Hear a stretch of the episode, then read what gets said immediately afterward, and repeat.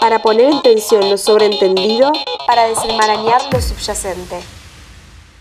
¿El pibe se está sentado con mochila? Sí, afirmativo. Póngase ahí. Bueno, yo no soy un delincuente. Llamalo a mi viejo, no.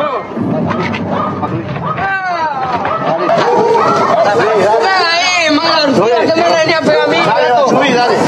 Dale.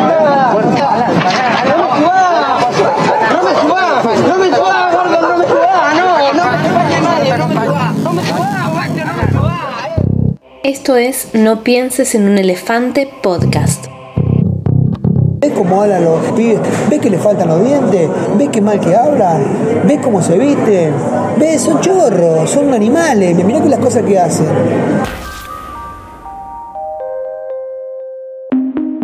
Modernidad. Nuevas relaciones sociales, nuevas tecnologías, nuevas formas de producir y nuevas mecánicas de poder. Ahora el foco no es la tierra y lo que la tierra produce, sino los cuerpos y lo que se extrae de ellos, el tiempo y el trabajo. En esta era no solo se producen mercancías, también se producen peligros, peligros internos. Inventamos un otro, un otro peligroso, que permite reafirmarnos en un nosotros, pero también ese peligro nos lleva a la aceptación de los sistemas de control. Cuanto más miedo tenemos, más control policial exigimos. Robaron la mochila, calzado, celular. Día de lluvia le robaron un paraguas. Eh, necesitamos a un policía. Necesitamos que eh, salga a patrullar en la zona. Por lo menos dos móviles, de esquina a esquina. Eh, ya estamos cansados de esto y no- nadie hace nada. Hasta llegaron a apuñalar a un chico. Eh, Por ejemplo, yo vivo un poco lejos de acá y vengo caminando sola a la mañana porque mis padres trabajan. La verdad que es un tema muy complicado el de, las, de la inseguridad porque te da miedo ya venir a la mañana, encima es de noche.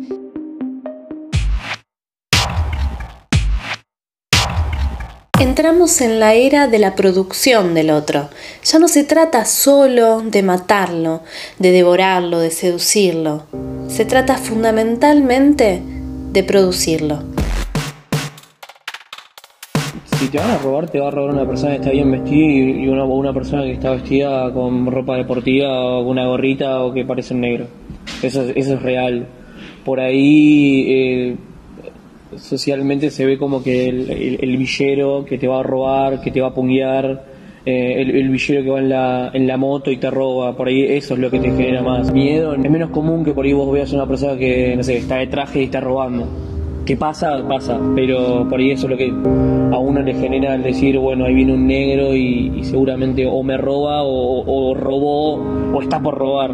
O sea, porque es la realidad, o sea, pasa en la calle, estás en el tren y, y- ves un villero y automáticamente una persona así tipo negro y, y guardas el teléfono porque decís, por ahí me, me, me lo saca de la mano.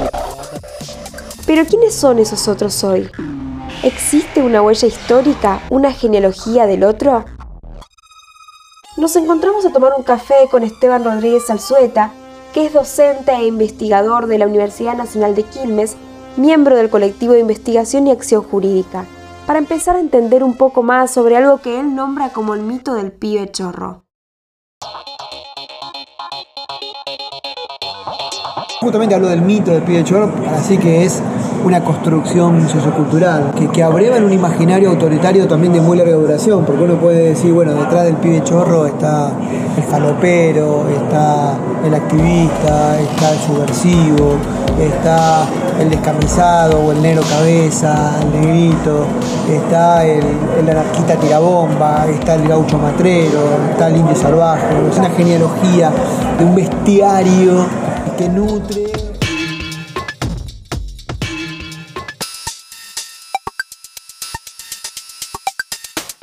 Esas multitudes, esas que conforman ese bestiario del que nos habla Esteban, tienen algo en común, algo que los identifica en la línea de tiempo, algo así como una herencia de su desposesión. Pero ¿existe realmente el pibe chorro? Cuando digo que el pibe chorro no existe, que es un, es un mito, lo, lo que digo es que, que no existe nada parecido a este, pibes, digamos, este, malos que salen y hacen cualquier cosa, ¿no? Lo que no significa que no lo hagan, pero lo que digo es, yo digo, no existe el pibe chorro, lo que existen son pibes pobres, ¿no? Que muchas veces encuentran en el delito una, la oportunidad de resolver problemas materiales concretos, ¿no? Es decir, que viven el delito como una estrategia de sobrevivencia. Ahora, tampoco estoy diciendo con esto que la pobreza sea una fatalidad para el delito, o sea, que sea la causa determinante del delito. No estoy diciendo tampoco tengo hambre, entonces robo. ¿No? El robo no es una respuesta fisiológica a una necesidad satisfecha, porque la pobreza puede generar montones de cosas. No es que la pobreza determina el delito, la pobreza puede llevarte a que una persona se mude de ciudad, que una persona se afilie a un partido político, se agremie, empiece a militar un movimiento social, eh, este, vaya a misa, no sé, puede generar un montón de cosas el, el, la pobreza, también delito. Somos Occidente donde impera el capital, donde todo se mide según sus niveles de productividad. La base de este sistema es garantizar la desigualdad.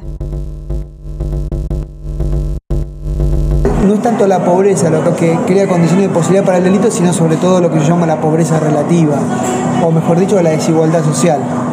¿Qué es la desigualdad social? La desigualdad social es la pobreza experimentada como algo injusto.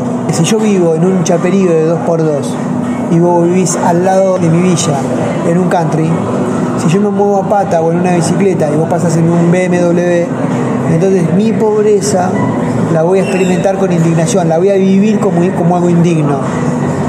Sobre todo cuando esa, cuando esa pobreza, cuando esa desigualdad social no es procesada políticamente. Es decir, si los representantes no representan, ¿no? si no hay partidos políticos que agreguen tu, tu problema, entonces, muchas veces, algunas veces, los jóvenes ¿sí? viven, es, viven la desigualdad con rabia. rabia ¿La rabia qué es? Eh, la rabia es cuando las cosas podrían ser de otra manera y sin embargo no lo son. Entonces, ¿Qué hacen los jóvenes con esa rabia? Digamos, la, a veces la canalizan a través del delito o formas de violencia. Delito es como una caja de resonancia que usan los jóvenes para hacer ver un problema, para expresar un problema, para decir yo existo y tengo este problema también. No existen los, los chorros, lo que existen son jóvenes pobres, o lo que existen son jóvenes que, que viven la pobreza con indignación. Lo que existe también son jóvenes que se ven presionados por, un mercado para que adecue su estilo de vida a determinadas pautas de consumo, como, decía el indio Solari. Si Nike es la cultura, Nike es tu cultura hoy. Es decir, si yo para poder existir tengo que tener las zapatillas Nike y papá y mamá no me las pueden comprar porque la economía familiar se ha desfondado, bueno, entonces empecé a correr porque yo también quiero existir. Sin desigualdad no hay negocio, no hay producción. El pibe chorro también tiene cualidades productivas, tiene saberes que luego son puestos a producir. Yo hablo de carácter productivo del pibe chorro, ¿no? Porque generalmente se dice el pibe, ¿quién es el pibe chorro? Bueno, el que rompe lazos, el que, el que genera pobreza, ¿no? Y, en realidad este, uno puede decirlo, puede leerlo de otra manera, puede decir, no, en realidad crea lazos y, y crea, no digo que crea riqueza, pero sí crea, por ejemplo, condiciones para que otros actores puedan llegar a fin de mes y tener eh, un mejor pasar. Pero el pibe chorro, por ejemplo, es un actor que le resuelve montones de problemas a montones de actores, pero es el último eslabón de una cadena que ni siquiera controla. Esos empresarios de crimen necesitan fuerza de trabajo, como cualquier emprendimiento productivo. Y esa fuerza de trabajo la aportan estos pibes. ¿sí? Entonces, esos pibes chorros, mal llamados pibes chorros, le resuelven problemas a montones de actores. Le resuelven, los problemas a los mercados criminales, que le resuelven los problemas a esos mercados criminales a los mercados informales, que le resuelven problemas a esos mercados informales a los mercados legales. Entonces, me parece que hay que pensar también el, lado productivo también que tienen este tipo de delitos callejeros. Las personas se relacionan bajo parámetros de poder. Es difícil pensar en paridad en un sistema que se regula a través de la desigualdad. El poder de las personas se mide según la participación que tenga dentro de la estructura productiva. Esa participación puede estar legitimada o no. Claramente, la del pibe que delinque no lo está. Y lo que también está claro es que está en la base de la pirámide.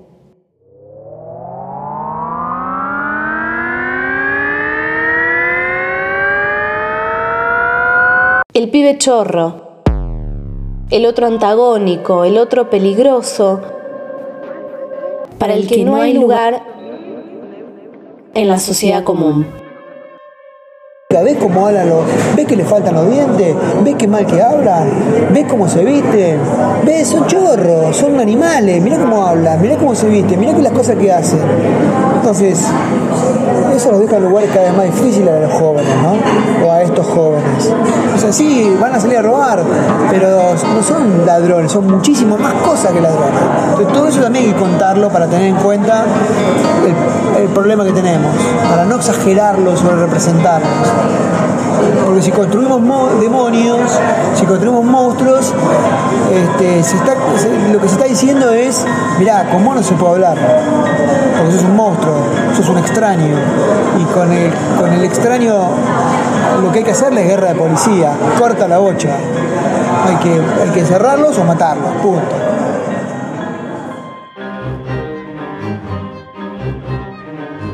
La idea es simplemente pensar cuáles son los hilos ocultos detrás de esa historia de buenos y malos. Poner en tensión, quizás, que para que exista un plato de comida en una mesa, tiene que existir un plato vacío en otra.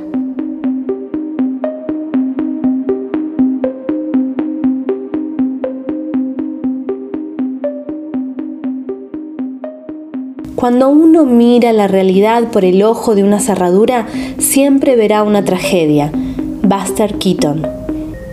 Queremos agradecerle especialmente a Esteban Rodríguez Alzueta, quien nos acompañará con su análisis a lo largo de todos los episodios. No pienses en un elefante somos Florencia Gulú, Vanessa Chamorro, Sebastián Goreta y Micaela Muñoz. Las portadas de las historias son diseño de Juan y Cajiao. Síganos en Facebook, Instagram, iTunes, Spotify y en no pienses en un elefante.blogspot.com.ar. También estamos en Radio App www.radio-delmedioapp.com.ar.